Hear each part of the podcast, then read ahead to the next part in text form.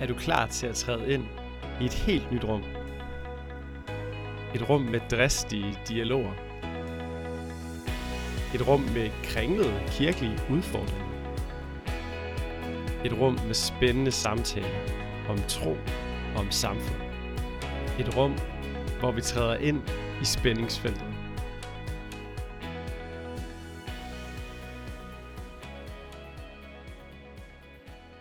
Jeg hedder David Ingemannsen, og jeg er vært her på Spændingsfeltet.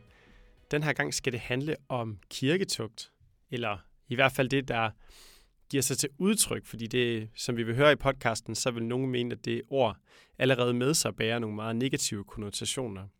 Den her episode blev foranledet af en debat, der udspillede sig i Kristi Dagblad i februar 2019, hvor en øh, valgmenighed blev beskyldt for angiveligt at udføre øh, eksklusion af medlemmer på baggrund af livsførelse. Og det er så den kontekst, som den her samtale skal ses ind i, hvor jeg har inviteret to debattører i studiet, som skal drøfte, hvordan ser kirketugt ud i forskellige kirkeformer i Danmark, både folkekirke, valgmenighed og frimenigheder. Og det gør de rigtig godt, og øh, prøv at holde tungen lige i munden og se, om du kan følge deres argumentation, og øh, så prøv at gå hjem og reflektere over det bagefter. Lyt godt med. Velkommen til Spændingsfeltet. Tak fordi, at du øh, lytter med på den her episode.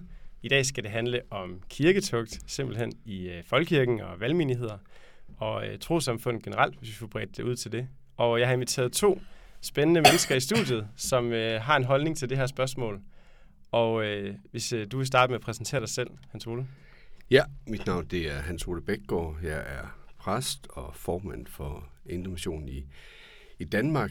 Øh, det sidste, det har jeg været i øh, 8,5 år, og præstedelen, det har jeg været i øh, ja, 14,5 år. Faktisk på fire forskellige måder, og dem også har, kan man sige, erfaring med øh, emnet her også i fire forskellige sammenhænge. Det som dansk præst i udlandet, som sovnepræst, som vandmenighedspræst, og nu han har sagt som, som bare det at være præst og en del af folkekirken.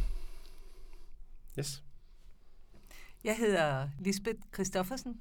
Jeg er professor. Jeg er jurist, deep in my heart. Jeg køb, kørte med en taxichauffør herud, som straks øh, spurgte om diverse folketingskandidater ude på den yderste højrefløj, og hvad de mener om grundloven og så videre og religion. Så når man, som jeg er professor, der arbejder med religion og ret, får man altid nogle interessante mm. samtaler. Men jeg er også en, øh, jeg er professor på Roskilde og Københavns Universiteter.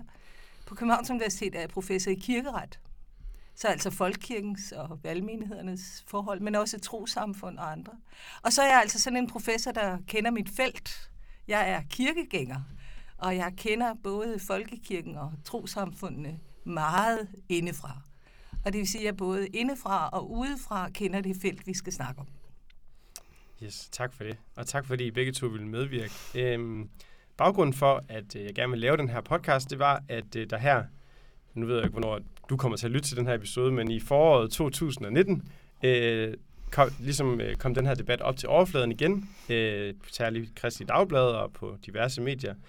Og øh, det fik mig til at stille spørgsmålet igen. Hvordan er det egentlig, vi skal forstå øh, kirketugt, og hvordan øh, ser det ud i dag?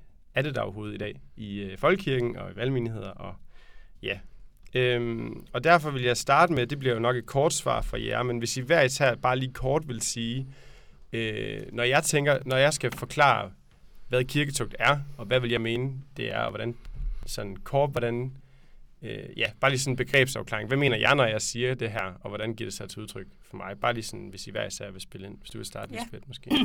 Hvis man slår op i den store danske encyklopædi, øh, så har Jakob Balling og senere Hans Ravn Iversen skrevet om kirketugt, at øh, kirketugt er den historiske øh, funktion i kirken, at man ved hjælp af disciplinære midler øh, forsøger at øh, øh, holde øh, menigheden øh, til kirken, holde menigheden ren, holde de kristne rene øh, og adskille menigheden fra det omgivende samfund.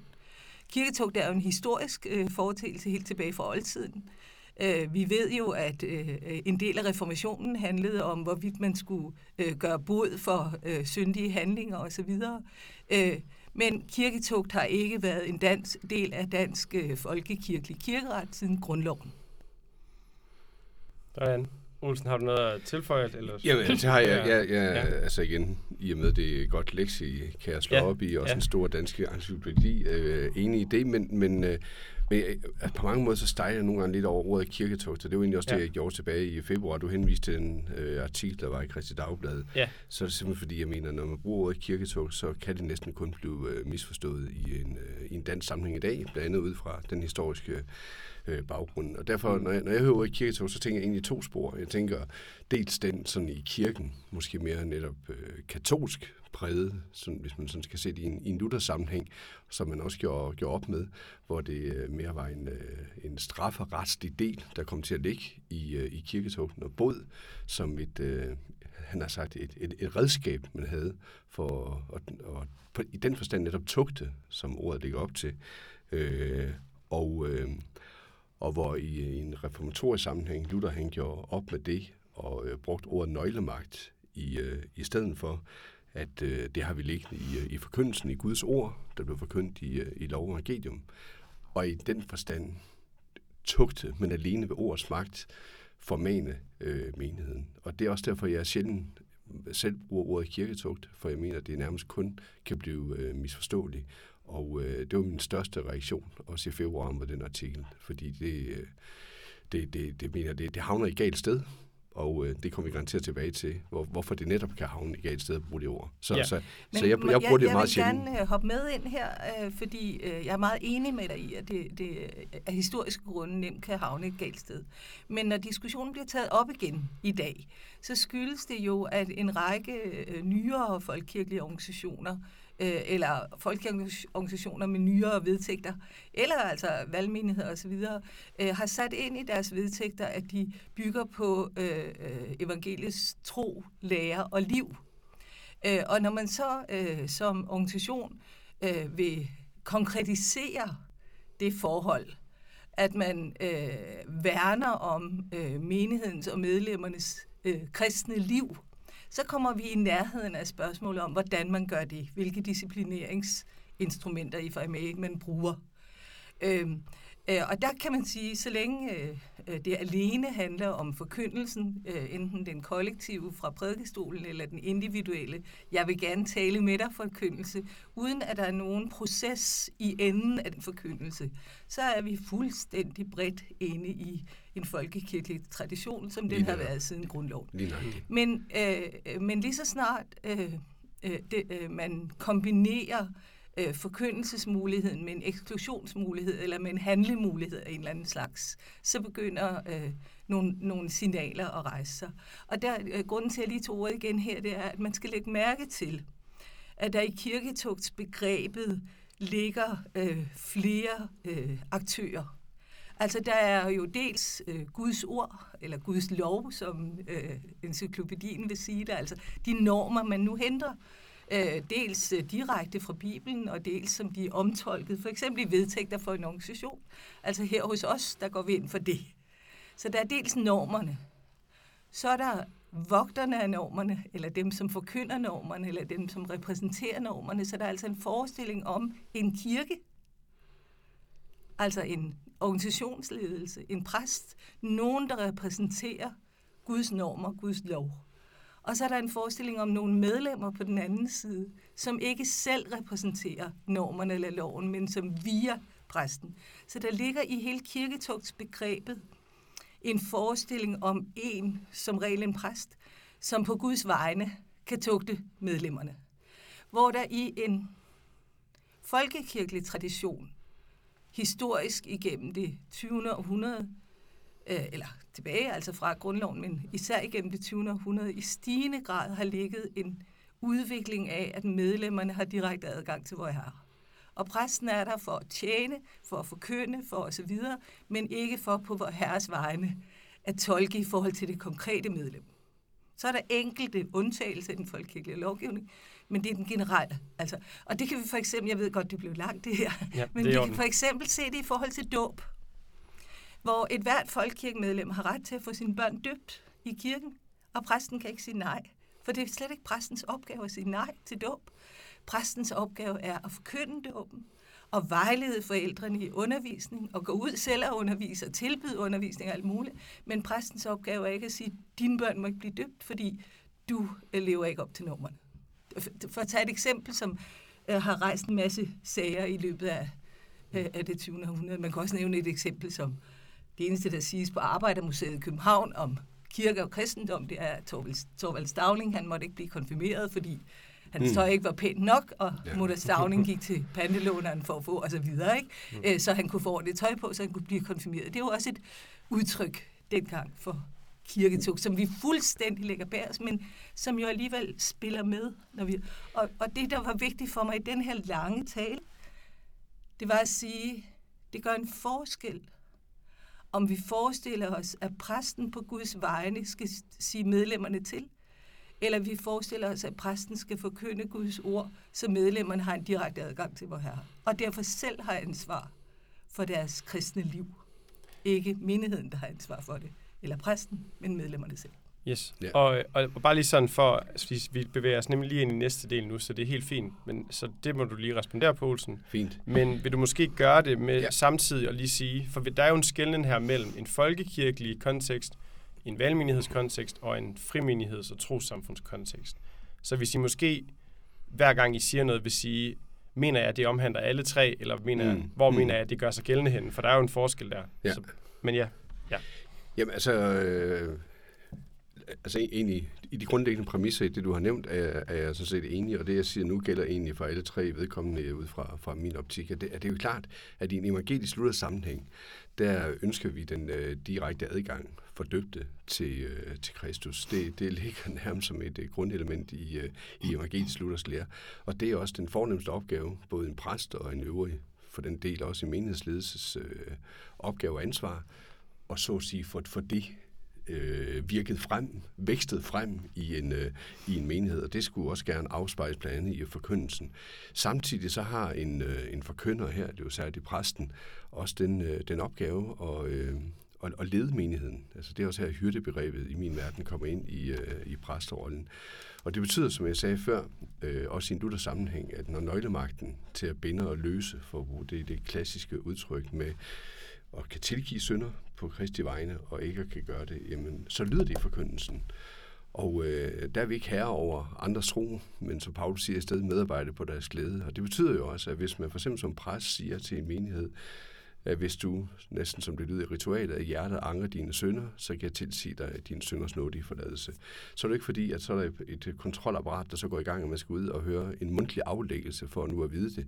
Men der er jo en åndelig virkelighed, der går i gang, at der er det igen den direkte adgang for det enkelte menneske til Kristus, om, øh, om, om der er sket, så at sige, en sand øh, anger. Men samtidig er det så også forkyndt, at hvis den ikke har været der, jamen så kan man heller ikke øh, bare automatisk regne med, at syndernes til været. Så allerede der er der jo en eller anden form for netop nøglemagt, bare i det, der bliver sagt, uden man har gjort det. Så vel som også i forkyndelsen, når Guds lov bliver forkyndt, at så er der også nogle ting, der bliver talt ud fra Bibelen, hvor mennesker kan, kan sidde og lytte og høre og tænke, jamen hvis det her, det er det, der er det bibelske budskab, hvor, hvor stiller det så mig hen i mit liv, enten ud fra en, en, en adfærd eller en livssituation, eller hvor jeg nu er hen. Så det der med, med nøglemagten i forhold til, hvor er jeg hen i forhold til Kristus, jamen øh, der er der netop et, et, øh, en relation mellem det enkelte menneske og, øh, og, og Kristus, som, som må være i det åndelige felt. Og så er det jo klart, at hvis det vækker noget hos et menneske, og så henvender sig til sin præst og spørger, hvad betyder det her, hvor er jeg henne? Jamen så er vi inde i sjælesorgen, hvor igen nøglemagten øh, ved at, at øh, vejlede ud for Guds ord i lov og evangelium, også kan komme til udtryk, men igen, netop ikke i en katolsk forstand med, med, med strafferetslige ting eller bod, eller hvis man ikke skulle bruge det ord bod, som er skriftemålet. Og det er også derfor i en Luthers tradition, og Luther selv havde en vigtig skriftemål højt, fordi det var netop her, at jeg kunne blive sat fri. Der hvor Guds ord havde tiltalt mig, der kunne befrielsen og tilgivelsens ord også øh, lyde. Og derfor for mig at se både ved en gudstjeneste i det private øh, liv selv og også i sjældesovnen, der betyder skriftemålet virkelig meget, fordi det er, jeg kan blive sat fri. Så, så, og så skal jeg komme videre. Og, og Jamen, til, Ja, jeg, fordi jeg hvis vil du- foreslå faktisk, øh, jeg vil, vil, men jeg vil foreslå, inden vi går over til de andre trosamfund, om, om vi lige kunne gøre den her del Ja, men det, det vil jeg, jeg, jeg, jeg, jeg vil gerne lige sige lidt mere lige omkring, fordi når, når, når det så bliver koblet op på, hvordan man organiserer sig som menighed, så, øh, så er der jo, hvis vi tager de to forslag, sovnemenighederne, øh, redegjort for, der, der, der er jo, øh, så vidt mig bekendt, hvis det gælder ordet institutioner igen, er det sådan et ord, jeg meget sjældent bruger, fordi øh, for mig at se, så er det, øh, jeg vil næsten sige, øh, ikke eksisterende, for det handler jo netop om at lede folk til, til Kristus. Øh, men i en sovneskirke, eller en folkekirke sammenhæng, øh, i den, øh, hvad hedder det, Steneriber-sagen tilbage fra 2004-5, endte jo med, at, at det kun er ved, øh, ved gendåb eller ved at indmelde sig i et trosamfund uden for folkekirken, at øh, man kan øh, udmeldes af, af, af folkekirken. I en valgmenighed, øh, for mig at se, gælder øh, for så vidt egentlig øh, de samme regler. Øh, hvis man tager, nu er det Aarhus Bykirke, der var nævnt i den artikel i, øh, i, øh, i Christi Dagblad, der har vi en, øh, en paragraf, der handler om, at, øh, at man kan blive udmeldt af menigheden, hvis man ikke betaler sit kontingent. Og man siger, det er jo fordi, det er en selvstændig menighed, mm. så der er også et ansvar at leve op til. Det er sådan set normalt for, foreningspraksis. Fuldstændig. Øh, og så er der faktisk ikke nævnt andre sager. Og det betyder også, at præsten i det her, nu, det var bare lige for at beskrive præstens rolle i blandt andet noget af det, hvor en præst kan have en særlig tydelig rolle. Men i forhold til udmeldelse, der kan en præst på eget initiativ eller på eget øh, myndighed ikke agere noget. Hvis, hvis der er en medlem, der skal udmeldes, så er det fem ud af seks meningsrådsmedlemmer, og det er faktisk for, at præsten som den syvende medlem ikke har noget toneangivende der.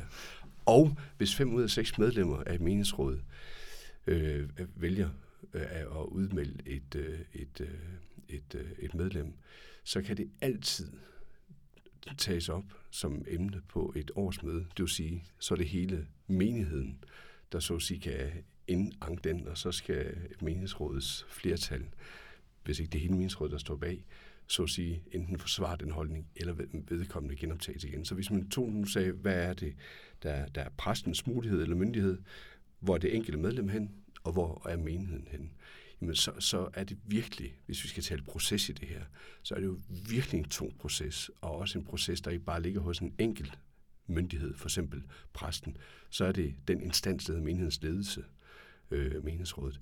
Og der er ikke nævnt, at det er menighedens øh, liv, øh, hvad det så end måtte være, eller at der er et bestemt kodex for etik, der gør, at man kan blive udmeldt. Det eneste, der er nævnt, det er faktisk kun øh, restance i, øh, i kontingensbetaling. Og den, hvis man endelig skulle bruge ordet eksklusionsmulighed, det tænker jeg bare er øh, normal foreningspraksis. Og øh, derfor synes jeg, der virkelig var langt i de tunge ord, der var i den overskrift, både med kirketog kan føre til eksklusion, og det er særligt for valgmenigheder. For jeg kender simpelthen ikke det liv, og jeg kender ikke nogen eksempler på, heller ikke inden for de sidste 10 år, hvor øh, der har været flere danser af, af, af valgmenigheder. Og så er der frimenigheder, der er noget mere fri i deres egen øh, øh, hvad hedder det, strukturering, og, og også hvad de kan gøre her. Men jeg kender heller ikke i frimenigheder nogen som helst eksempler på, at øh, det her det nærmelsesvis har været på tale. Nå, men det er jo øh, det, det er meget vigtigt at skelne mellem, om den enkelte menighedsmedlem kan henvende sig til præsten og få sjælesorg. Og, og hele det, du fortæller, der er vi jo fuldstændig, det er sådan, det er. Ja, det er også perfekt. Men det, vi taler om, øh, når vi taler øh, kirketugt, det er, om præsten eller menighedsrådet kan henvende sig til det enkelte medlem og sige, du er på en gal galej, så der skal ske noget her med dit liv for at du fortsat kan være. Og der kirketugts eksemplerne klassisk er jo, for at du fortsat kan gå til alders, for at du, for, altså for at du overhovedet kan gå til alders i dag. Øh, der jo i den klassiske gudstjeneste, der skulle man indskrive sig og være, gå til sjælesorg dagen før, og for at man kunne gå til alders og de ting. Det er jo afskaffet i, folk, i det folkekirkelige liv. Så, så den forestilling om, at, man, ligesom, at der skal ske en mundtlig kommunikation, før jeg kan få lov til at gå til alders, den er jo simpelthen afskaffet i. Det vi taler om, når vi taler kirketugt, det er altså, at nogen i menigheden, som har et ledelsesansvar, og det er helt enig i, at det er det begreb, du skal trække frem, opfatter det som en del af deres ledelsesansvar at gå til den enkelte, ikke på den enkeltes initiativ, men på ledelsens initiativ og sige, du er ude på gale veje, derfor du kan ikke få døbt dine børn, derfor du kan ikke blive videt her, derfor du kan ikke gå til alders, derfor du kan ikke længere være medlem, derfor du kan ikke udøve din stemmeret, derfor du kan ikke stille op til øh, ledende poster. Eksemplet med, at du er ude på gale veje, kan du så se at få betalt din kirkeskat. Det gælder i alle Lige organisationer. Lige nøjagtigt. Det gider vi, om jeg så må sige, ikke diskutere. Nå, Det er jo gældende dansk ret Lige overalt. nøjagtigt. Men det, der var eksemplet i den artikel i Kristi Dagblad, handlede jo ikke om, de havde betalt kirkeskat.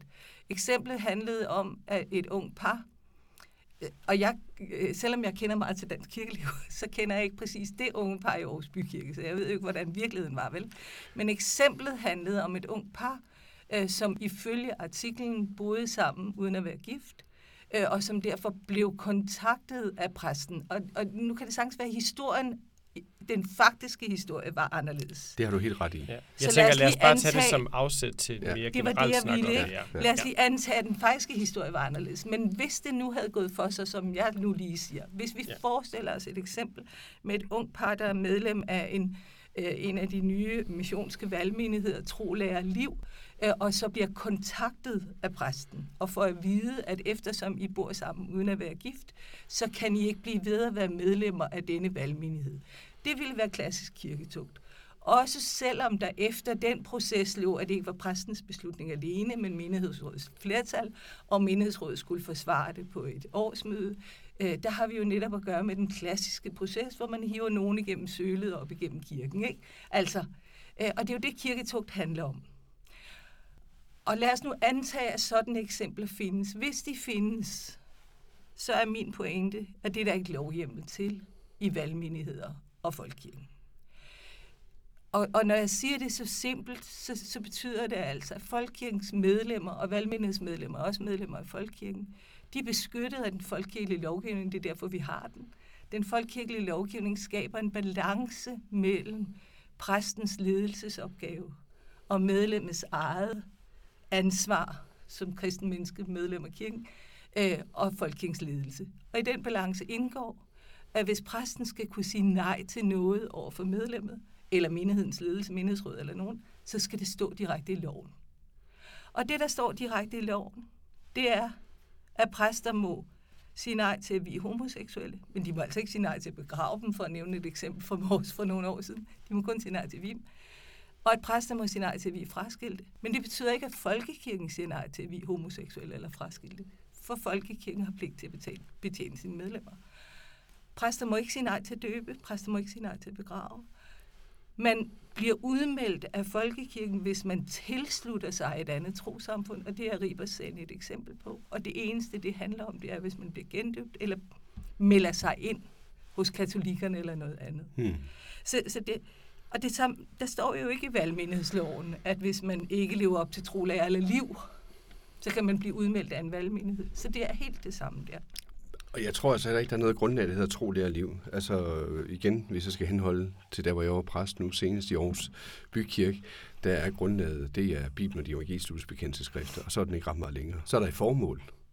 Og der må jeg sige, det er så der nogle gange i formålet, at det kan glide ind i forhold til øh, en del andre poster. Her taler vi ikke om, hvad medlemmer har ret til, ud fra det, du øh, nævnte her, men for eksempel, hvordan man øh, så at sige, organiserer menighedens liv. Mm-hmm. At hvis man for eksempel i nogle af de her valgmenigheder har en øh, lovsangsleder, Mm.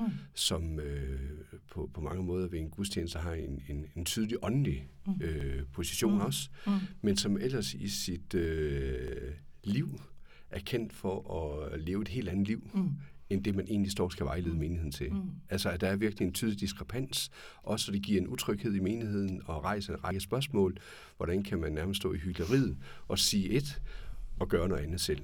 Og der tænker jeg, som ansvarlig ledelse, i forhold til, når du nævner, kan man så henvende sig til et menighedsmedlem. Og det her er det jo ikke på grund af menighedsmedlems ret til at få en kirkelig betjening, Mm. men her er der en konkret opgave, og Netop. en åndelig ledelsesopgave, som et medlem varetager i menigheden, og så spørger, finder du selv ret, at mm. Mm. med den kendte praksis, mm. det er, Mm. og det er åbenlyst i menigheden, Mm.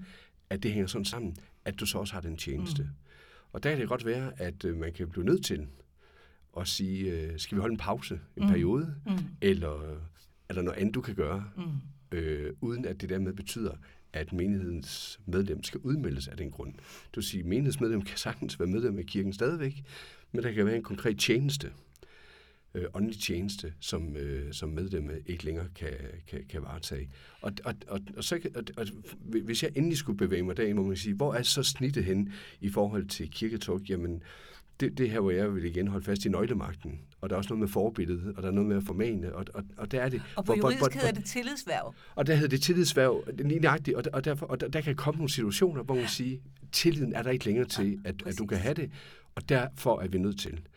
De eksempler kender, kender jeg. Jeg har lige lyst til så at komme, altså bare for at sige, det er der, hvor nogen, jeg kan opleve, øh, siger, jamen er der kirketugt i for eksempel nogle af de her valgmenigheder. Det kunne også godt være frimenigheder, fordi det, det er nogle af de situationer, vi kan stå i. Ja. Men modsat, så tænker jeg faktisk også, at vi kan strække os langt. For eksempel med dåb. Der kan jeg også, øh, har, har vi som valgmenighed, og igen siger vi, fordi jeg tænker på min gamle 7-8-årige tid, der i Aarhus Bykirke, har, har vi, øh, har, har har et hvert menneske krav på at blive døbt i, øh, i en pågældende valgmenighed, hvis ikke man er medlem. Nej, Hans Ole, nej, nej, nej, nej, nej, nej, nej, nej, det, jeg, jeg, og det ved jeg, du siger, det er også Ja, bare for at sige det. Det bare for at sige, at der, hvor, hvor, hvor nogen vil sige, jamen, at det er sådan et meget restriktivt liv, der, der, der oplever netop praksis anderledes. Jeg har flere gange stået over for nogen, som ikke var medlemmer. Det kunne der også være nogen, som havde fået et barn, før de var blevet gift, og rygtet går i menigheden, at øh, det kan godt ske, at I kommer her og synes, I hører til her, men I er ikke øh, gift, og nu har fået et barn, og I er ikke medlemmer, så I kan ikke få jeres barn døbt her. Mm. Og øh, der har jeg i flere tilfælde netop opsøgt Mm. de mennesker selv Mm. og sagt, vil du have, verden ser os anderledes ud. Mm. Hvis øh, vi kan finde ud af noget sammen, og måske også at sige, hvor- hvordan kan I også komme ind i at på familie og, og ægtepar og alt muligt andet, og øh, det skal ikke øh, gå ud over jeres barn. Det, det er bare det for at komme... Altså, jeg hører ofte hurtigt eksemplerne med, hvor restriktive, hvor lukkede, og kan man næsten ekskludere folk. Og, og, og det er også igen min lille irritation indenfra, der vokser sig lidt til en heldig vrede, han har sagt, over den artikel. Fordi, fordi øh, jeg, jeg synes tilfældene, jeg kunne komme med fra, fra min tid i en valgmenighed, den var lang på den anden konto, hvor langt man faktisk strækker sig for at komme mennesker i møde. Alle Men bare præster kan jo heldigvis ja. fortælle den historie, som du det. fortæller. Heldigvis. Ja. Jeg vil gerne lige have et, bare lige et opklarende spørgsmål, Olsen, til Ja. dig. Øh, bare sådan, så er der, kan du, er der et tidspunkt, eller er der et tænkt eksempel for dig, hvor at der ville kunne komme en udmeldelse af en valgmenighed på baggrund af livsførelse? Det er vel lidt også spørgsmålet. Øh, Jeg foreslår, at Hans Ole Bækgaard får lov at tænke lidt over det spørgsmål. Så kan jeg sige lidt om tillidsværv og dekorum imens. yes. For det synes jeg hang sammen med det, Hans Ole sagde før. Øh, det er jo indlysende, eller, altså det er jo sådan, øh, også i sovnemenigheder, at man organiserer sovnemenigheden på nogle tillidsværv. Øh, og i sovnemenigheder, der foregår det gennem menighedsrådsvalg, som er offentlige, men det er jo selvfølgelig medlemmerne, der stemmer. Altså, og allerede der har vi en selvfølgelighed omkring, hvem det er. Ikke? Øh, og, og, og den fordeling af tillidsværv er hæftet op på nogle retlige kriterier for, øh, om man så kan blive øh, frataget sin tillidsværv igen. Øh, og der skal på samme måde, øh, øh, det er jo kun, hvis man så bliver udmeldt af folkekirken, eller ikke varetager sine opgaver.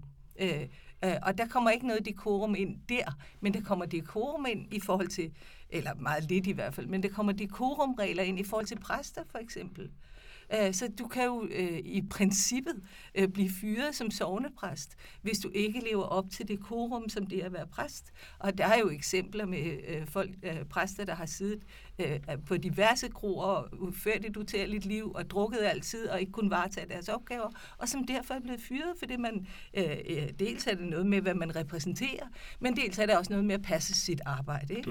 Så, så den tankegang, at der er tillidsværv og der er dekorumregler, den findes også i folkekirken generelt. Det vi taler om, det er måske så, hvordan den tankegang bliver administreret. Hvor tæt den bliver administreret. Hvor lidt eller meget, hvilken type ting, der skal til øh, i hvilke perioder og i hvilke organisationer. Og der kan jeg da godt forestille mig, at nogle folkekirkelige organisationer kan blive kritiseret for at være for tætte i den sociale kontrol, eller gå til ting, som man ikke går til i andre i sovnemenigheder for eksempel. Øh, og det er måske også en gensidig diskussion, kan man sige. Men hele princippet om, at tillidsværv kræ- kræver tillid, er kræver, kræver tillid. Ja. Og, at, og at man skal vare, for at kunne varetage sit embede, skal leve op til dekorum. Og også princippet om, nu kan vi jo se folketingsvalget forude for os, det her bliver jo øh, optaget lige før vi skal stemme til Europaparlamentet og folketingsvalget. Princippet om, at man kan blive frataget sit medlemskab af Folketinget fordi man ikke lever op til den tillid, som værvet kræver. Hvis man for eksempel ganske vist har udstået sin straf, men stadigvæk er fradømt retten til at drive virksomhed varet, eller drive en forening varet, kan man så være medlem af Folketinget. Det er da et tillids, altså et spørgsmål om tillidsværvets Øh, ikke? Så, så det princip eksisterer jo alle steder. Ja. Yes. Det vi taler om, det er, om folk ved at lade være med at gifte sig, så kan blive frataget tillidsværv i en kirkelig sammenhæng. Det er jo den diskussion, du Hmm. egentlig lige rejste. Ikke? Yes. Ja. Og, øh, Og, og, og for at svare på de spørgsmål, jeg, jeg, jeg, har, jeg har egentlig meget svært ved at, øh, at, at se de tilfælde. Altså der, hvor jeg kunne se det, men det har vi nærmest været lidt inde på nu. Altså det vil være ved ansatte forhold, hvis for eksempel at det var som præst, at, øh, Ja. at man, øh, hvad ved jeg, for nu tage en af de store klassiske, altså begik utugt. Mm. Og, øh, og altså, det, er jo- det er jo øh, ja, både ud fra, hvad man kunne forvente, og tillid og Mm. mm. alt muligt andet, Mm. mm. så synes jeg, det er jo en ansvarlig ledelse. Men så er vi inde også i en arbejdsretslig Og det er afgørelse og alt muligt andet. det, vi skal hen også, fordi der gælder jo en række arbejdsretlige regler her. Øh, Der er jo øh, forbud mod øh, forskelsbehandling på arbejdsmarkedet. Det gælder altså også i folkekirken. Også mellem mænd og kvinder, for lige bare at slå det fast. Det eneste, som man har ret til i folkekirken, det er at undlade at indstille en kvinde som præst. Og det er menighedsrådet, der har den ret. Derudover er der jo helt generelt øh, krav om ligebehandling. Men der er jo også øh, et generelt forbud mod at lægge vægt på religion på det generelle arbejdsmarked. Men selvfølgelig må man lægge vægt på religion øh, øh, og den måde, man udøver sin religion på øh, i religiøse organisationer. Og det vil sige, der har været nogle sager, for eksempel i forhold til Kirkens Kors her, hvor de lægge vægt på, øh, at, en, at en centralt placeret medarbejder i ledelsen var kristen. Ja, det måtte de gerne. Altså, øh, men hvad er det så, de må lægge vægt på? Det er nu nok ikke, om vedkommende er gift eller ej. Nej, Det må er de ikke. Altså det, de må lægge vægt på i den ansættelse af en direktionssekretær, som den konkrete sag handlede om, ja. Det er, at vedkommende er kristen og ikke er muslim, eller ikke, og at han er folkekirkekristen og ikke katolik. Lige nøjagtigt. Og det handler jo ikke om, at man ikke må være katolik i det her land. Det må man virkelig gerne.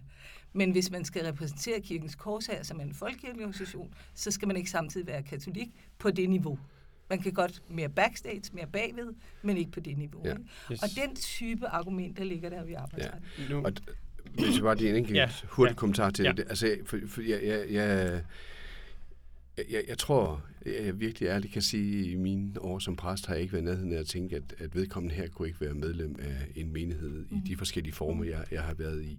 Mm. Jeg, jeg har været i situationen, og øh, det kunne jeg også godt forestille mig kunne, kunne komme, hvor, hvor øh, øh, altså, hvis- nogen virkelig vil påberåbe sig en, øh, en forståelse af noget, der stikker, for eksempel i en valgmenighed, mod, mod menighedsledelse, og næsten hver eneste gang, at noget blev fremført i en prædiken, altså rejste menighedens, menighedsmedlemmer sig op og råbt højlydt, de gider vi ikke at høre på her, eller Mm. altså på den måde desavuerede kirkens liv ikke. Men så er vi tilbage ved igen, Mm. at så er vi derhen, at jeg er med på, altså handler det ikke om, at vedkommende måske ikke de betaler sit øh, øh, kon- kontingent, men så vil der være igen en ansvarlig øh, menighed, der siger, hvordan kan vores menighed eksistere uden det her? Og så vil der jo måske en, ske en henvendelse. Er du sikker på, nu har du været til medlemskursus, inden du blev medlem, og du har været til samtalen med præsten, inden du blev medlem, og du har tilvalgt den her menighed som medlem. Er du sikker på, at det er her, du hører hjemme?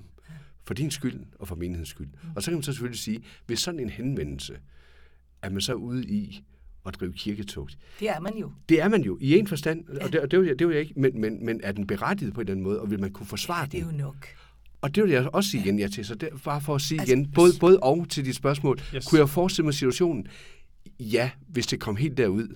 Og jeg har været på kanten en gang, men det er ikke kom til processen. Men, men, men, øh, men alligevel rejse spørgsmålet, hvor- hvordan synes du selv, det går? Mm. Og, øh, og og det vil jeg ikke afvise, at man ikke kan komme i den situation, men der skal jo, altså... Men hvis jeg så må bruge den der kode fra før tro, lære liv, som jeg altså har set i nogle formålsparagrafer i nogle vedtægter, ikke? Så, er det, så handler det der jo ikke om vedkommendes livsførelse. Nej, lige Det handler jo om hans forståelse af den lære, den opfattelse af troen, der er i den her menighed. Vi er helt enige. Og det er det, der ligger i den grundviske valgmenighedsordning, som jo var grundvisk fra starten. Vi har en anden måde at gøre det her Lige på. Og det er det, der ligger i de missionske valgmenigheder. Ja. Det er sådan her, vi gør det. Ja. Øh, og, og selvfølgelig kan vi diskutere og være uenige og alt muligt, Men altså, øh, hvis vi vil have en missionsk valgmenighed, så, så er Så det jo ikke en Jehovas vidner valgmenighed. Lige rigtigt. Så det var bare for at sige Yes. ja nej. Yes. Vi har, øh, vi har cirka 10 minutter tilbage. Godt. Og øh, dem skal vi bruge på øh, det spørgsmål, der hedder, har kirketog stadig berettigelse i dag? Og vi skal så også lige brede det ud, fordi der vil også være nogle lyttere af den her podcast, som vil være medlemmer af frimenigheder, mm-hmm. lutherske frimenigheder eller, frimenigheder, eller frimenigheder tilknyttet Indermission, eller tilknyttet noget andet. Øhm, og i min fornemmelse er i hvert fald, at øh, der virker det som om, at der har jeg i hvert fald hørt om eksempler, hvor for eksempel medlemmer af en menighed er blevet nægtet øh, aldergang øh, på baggrund af, af livssituationer øh, situationer og sådan noget. Så, så lad os brede det ud og snakke om, øh, om frimenigheder og øh, trosamfund i noget tid, og så slutte af med at komme tilbage til, har kirketog berettigelse i dag, og hvorhen. Så ja, Altså, der er jo i dansk øh, kirkeliv et øh, meget klassisk eksempel. Øh, den evangelisk-lutherske frikirke, ja. øh, som har sine rødder i København, på Langeland, i Løsning øh, og i Aarhus. Og hvis nogle af lytterne her øh, kender den evangelisk-lutherske frikirke, så vil der måske også være en lytter, her i Aarhus. Øh, øh, så vil der måske også være en lytter, der ved, at jeg engang i min ungdom var inde om den evangelisk-lutherske øh, frikirke, og derfor ved, hvad jeg taler om lige nu. Og her taler vi om, øh, og også kender øh, nogle af præsterne personligt, og her taler vi altså om øh, en kirke, der netop bygger på lukket alterbord. Det er en kirke, der driver kirketugt og har det som et led i sine øh, vedtægter og altid har haft det. Ja. Og det er jo derfor, den blev etableret. Den blev etableret som en afskalning, eller også var det Luthersk Mission, der blev etableret som en afskalning fra den evangelisk-lutherske fri, frikirke, men der er vi altså øh, tilbage i 1860'erne. Og det har man lov til i Danmark. Vi har religionsfrihed i Danmark, øh, og, og vi har religionsfrihed sådan, at vi også har lov til at have kirker med lukkede alterbord, hvor man altså udelukker folk fra øh, nadveren, altså klassisk kirketugt, på grundlag af deres tro, deres lære og deres liv. Ja, det har man lov til. Så når vi taler de andre tro, og det, og det er også derfor, at jeg og der gælder ofte, en frimenighed også. det er derfor, jeg ofte i debatten øh, siger til folk, også lidt skarpt på Facebook, hvis du mener, at Guds lov er sådan, at du skal administrere kirketugt på den måde, så er vejen frem en frimenighed. Ikke en valgmenighed, men en frimenighed. For frimenigheder er ikke medlemmer af folkekirken. De er ikke omfattet af den folkekirkelige lovgivning. Hvad er de så omfattet af? De er omfattet af trosamfundsloven og først og fremmest af religionsfriheden. Friheden Mm. til at organisere sig i et trosamfund på den måde, der stemmer med, der, med deres overbevisning. Det er altså udgangspunktet.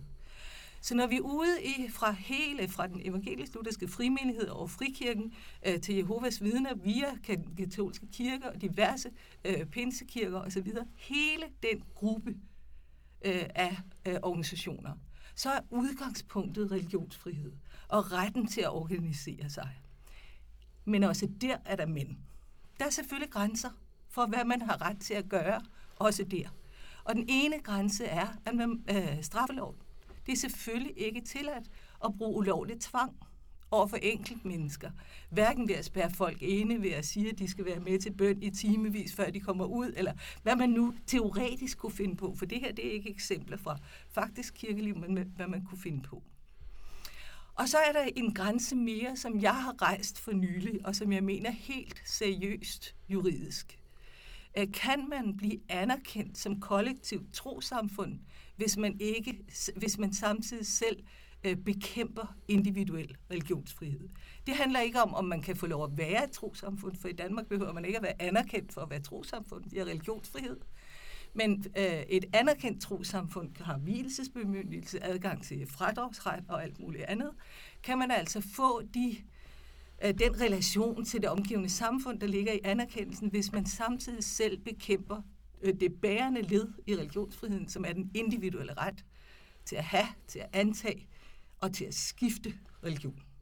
Og hvis man i praksis bekæmper med næb og klør retten til at skifte religion individuelt, så vil jeg gerne have lov at problematisere, om man samtidig så kan modtage samfundets, den eksterne, øh, hvad hedder det, blå stempel i form af en anerkendelse. Og mit eksempel er selvfølgelig Jehovas vidner, øh, hvor man i praksis med næb og klør bekæmper den enkeltes ret til at skifte øh, religion, for eksempel ved, at de tilbageværende medlemmer skal lade som om den, der har forladt organisationen, er død. Yes. Og, og, der, ja, og der krøjer vi nok også lidt længere væk, end vi lige Ja, det er øh, klar over, men jeg har bare haft brug for Men, lige øh, at sige ja. det der. Ja. Fordi når vi er inde i øh, den evangelisk-lutherske frikirke, så skal jeg hilse at sige, at det er klart inden for rammerne af, hvad man har lov til i Danmark. Ja. Vi har religionsfrihed, øh, og øh, der er jo ikke nogen, der siger, at folk skal blive der. Og hvis man har meldt sig ud, så kan man jo hilse på hinanden dagen efter på gaden igen. Så, så, øh, så den her problemstilling, der bliver rejst, og, og det, som jeg ligesom fangede, da jeg ville lave den her podcast, det må man jo så sige, ikke gør sig gældende i forhold til frimenighedspraksis.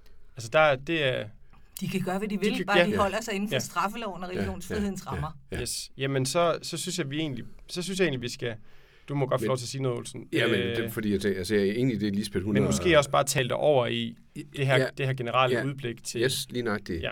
Men fordi jeg tænker, altså har altså spørgsmålet i kirketog stadig sin berettelse, og igen vil jeg sige, på baggrund af det, du har sagt, enig i det. Og så igen begyndte med at definere, hvad jeg forstod ved kirketogt. Altså en Luthers version af, at det handler om, om nøglemagten. Mm. Og, det, og det mener jeg faktisk, på den måde har kirketogten Vil du stadigvæk... ikke lige oversætte det igen, bare lige, hvis der er nogen, der med åh, nøglemagten, den der nøglemagt. det, det, det er både til i forkyndelse, i sjælesorg, kunne vejlede mennesker til og så siger du sat fri. Altså, hvad siger Guds ord i lov og evangelium? Øh, og igen kan der siges meget mere til, øh, til den del. Men det at få, øh, få, få det frem, og også få hjulpet en menigheds medlemmer til at hjælpe hinanden til det. Fordi man, man skal ikke øh, glemme, at når, når ord som lov, eller som det at tugte, lad mig så ikke komme væk fra det mere strafferetlige ord, kirketugt, men det at tugte, det at vejlede. Når man som kristen, uanset om det er som enkeltmedlem, som menighed eller som præst gør det, så bør det øh, ske ud fra samme præmis, som vi finder i Nye Testamente, at det sker i barmhjertighed. Altså det er i det store kapitel i Matthæus 18, øh, hvor Jesus han øh, taler om sin himmelske far, der ikke vil, at en af disse små skal gå fortabt. Det er der, man også finder, hvis en bror forsynder sig mod dig, skal du gå hen, og så er der nærmest en proces i første gang, anden gang, tredje gang, hvordan skal du gøre det? Og det leder frem til den store spørgsmål, øh, hvor mange gange skal jeg tilgive min bror? Og så er det nærmest uendeligt, og så kommer lignelsen omkring den gældbundne tjener. Altså hele Matthæus kapitel 18 er jo en stor vejledning i, hvordan er Guds hjerte i det her, han ikke ønsker en eneste skal gå fortabt. Og det har bare også lyst til lige her til afrunding, fordi det har ikke været så meget med i det, at, at hvis man evangelisk Luther set glemmer, hvad det her det handler om. Altså, det ikke handler om, at man sidder så at sige op på en pedestal og ser ned på, hvordan er de andre, de gebærder sig efter mit hoved, eller moralsk, eller alt muligt andet. Men så bliver det meget hurtigt sådan en ovenfra og ned, og så bliver det meget, hvem er det, der har magten her? Og så mener jeg faktisk, at øh, så har man misforstået det, det handler om, når det gælder om at have et greb for menigheden. Så handler det om det, der også fylder, når det gælder det, at, øh, så at sige, at vejlede nogle, øh, nogle øh, mennesker og i menighed, hvis det er for eksempel som præst, man har ansvar på vej. Det er måske i øh, barmhjertighed.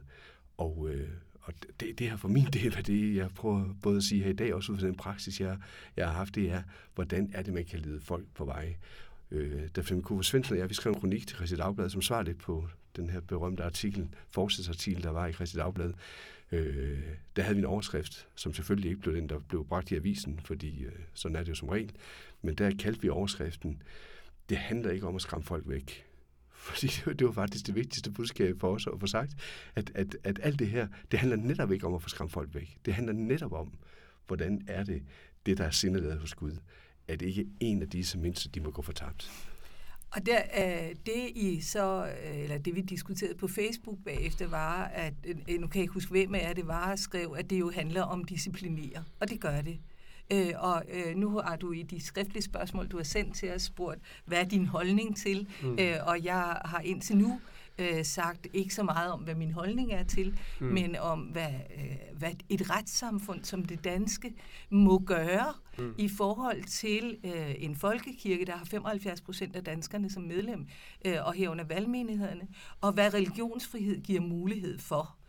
Øh, men min holdning øh, til øh, præsternes pusten sig op, øh, til at have øh, ledelsesansvar og disciplineringsansvar, den er nok også, at det er godt for Danmark, at vi har en folkekirke, hvor præsterne er holdt lidt på plads i den rolle, i forhold til, øh, at den enkelte har et personligt ansvar hen over livet, hen over tilværelsen, igennem de situationer, man nu øh, er i øh, menneskeligt set, og et personligt ansvar for at lytte og agere, øh, og, og mere, altså mere et selvstændigt ansvar end et præsteansvar. Og det er jo også det, der har påvirket udviklingen i tolkningen, som jeg nævnte indledningsvis. Spørgsmålet om, er det præstens ansvar, om børnene bliver døbt og opdraget i den kristne tro?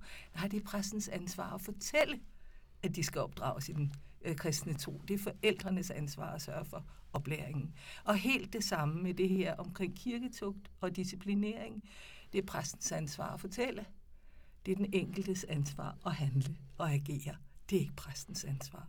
Og det er nok lidt vigtigt at få den balance og fastholde den, efter min mening, og det her holdningerne kommer ind. Mm. Det er utrolig vigtigt, at vi ikke i et forsøg på med amerikanske ledelsesteorier og organisationsteorier og øh, forestillinger om, at nu skal vi være menighed, øh, ikke få udviklet brede, sovende kirkelige folkekirkemenigheder til øh, små celler, øh, som bygger på ideologi om øh, fælles ansvar og ledelse og sådan noget. Jeg tror, det er vigtigt at fastholde blikket på hele sovnet, alle medlemmerne, alle de kirkelige handlinger, og så er der nogen, der er mere aktive end andre. Øh, og der er det lidt svært at få plads til ret meget forestilling om kirketugt. Men selvfølgelig er der plads til tillidsværv og dekorumtankegang. Og Guds ords forkyndelse. Ja, og, heldigvis. Og, og, og det er jo der, og det, er det, og det, er det, der, jeg tænker, at disciplinering ja, kommer. Jamen, Bare for lige at sige ind i det der med, hvor er disciplinering. Jo, jo, altså, men... der, der er ansvaret jo også. Fordi hvis Guds ord blev forkyndt, så har jeg også en tro på, at Guds ord virker, hvad de nævner. Præcis, og der i ligger Og der bliver det magten, tydeligt, at vi har hver vores øh, rolle i søndagsmenigheden. Ja. Din rolle er at stå og forkynde Guds ord. Min rolle er at tage stilling til, hvad er det, jeg vil lytte ja, ja. til, og hvad er det, jeg tager med mig, og hvad er det, og kommer jeg igen. Og efter mange år ved jeg, at jeg ikke kan yes. tvinge dig.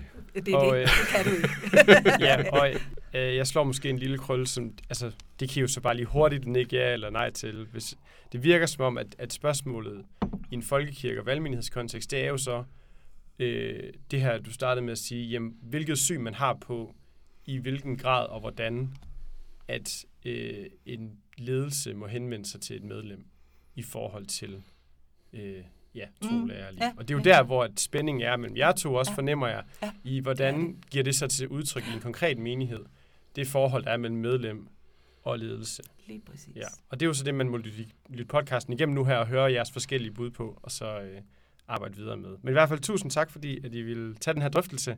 Jeg håber, tak det har været lærerigt, og ja, tak for det. Det var alt for denne episode af Spændingsfeltet. Find andre udsendelser og episoder inde på imedia.dk-spændingsfeltet, og gå ind og følg Facebook-gruppen Spændingsfeltet, hvis du har lyst til at blive opdateret og mindet om, når der er udkommet et nyt afsnit.